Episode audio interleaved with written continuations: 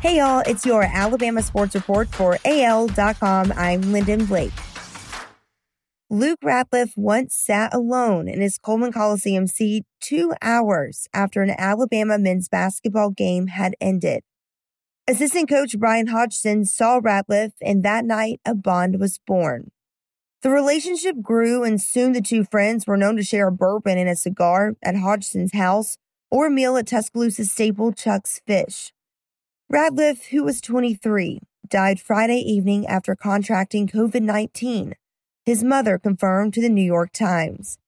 The Bama assistant coach knew he had to do something to help Ratliff's family, so he made a GoFundMe page. And as of Monday evening, Hodgson's donation page had topped $51,000 for Ratliff's family. Among Monday's listed donors were football coach Nick Saban and his wife Terry, as well as athletics director Greg Byrne. The school could not confirm the names listed with those donations came from those individuals. The return of Alabama's A-Day spring football game is 11 days from kickoff and some details are still up in the air. The final spring practice will kick off at noon on April 17th in Bryant Denny Stadium a nationwide audience can watch on ESPN, but how many can witness the scrimmage in person is an open ended question. We should know Friday exactly what capacity should be for sure, Greg Byrne said. Byrne added, and we're looking forward to the chance to get everyone together within what we're allowed to. And it's going to be a great time to have a spring game again this year with A Day. Alabama's Sweet 16 loss to UCLA did not change the men's basketball team's standing in the final coaches poll at the end of the season. That was released Tuesday.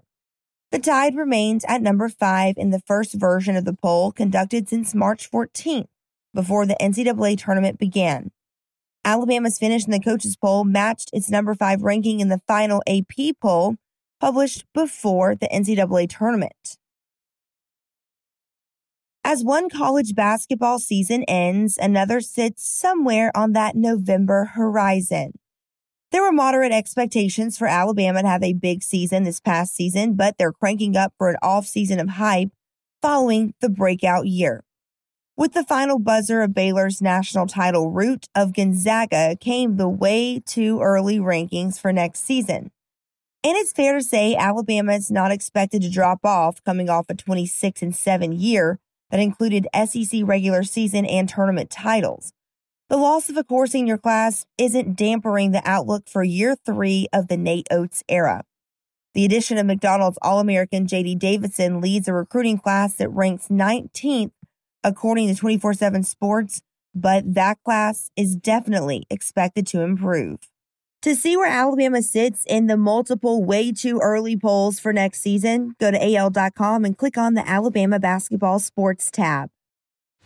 That's your Alabama Sports Report for AL.com. I'm Lyndon Blake.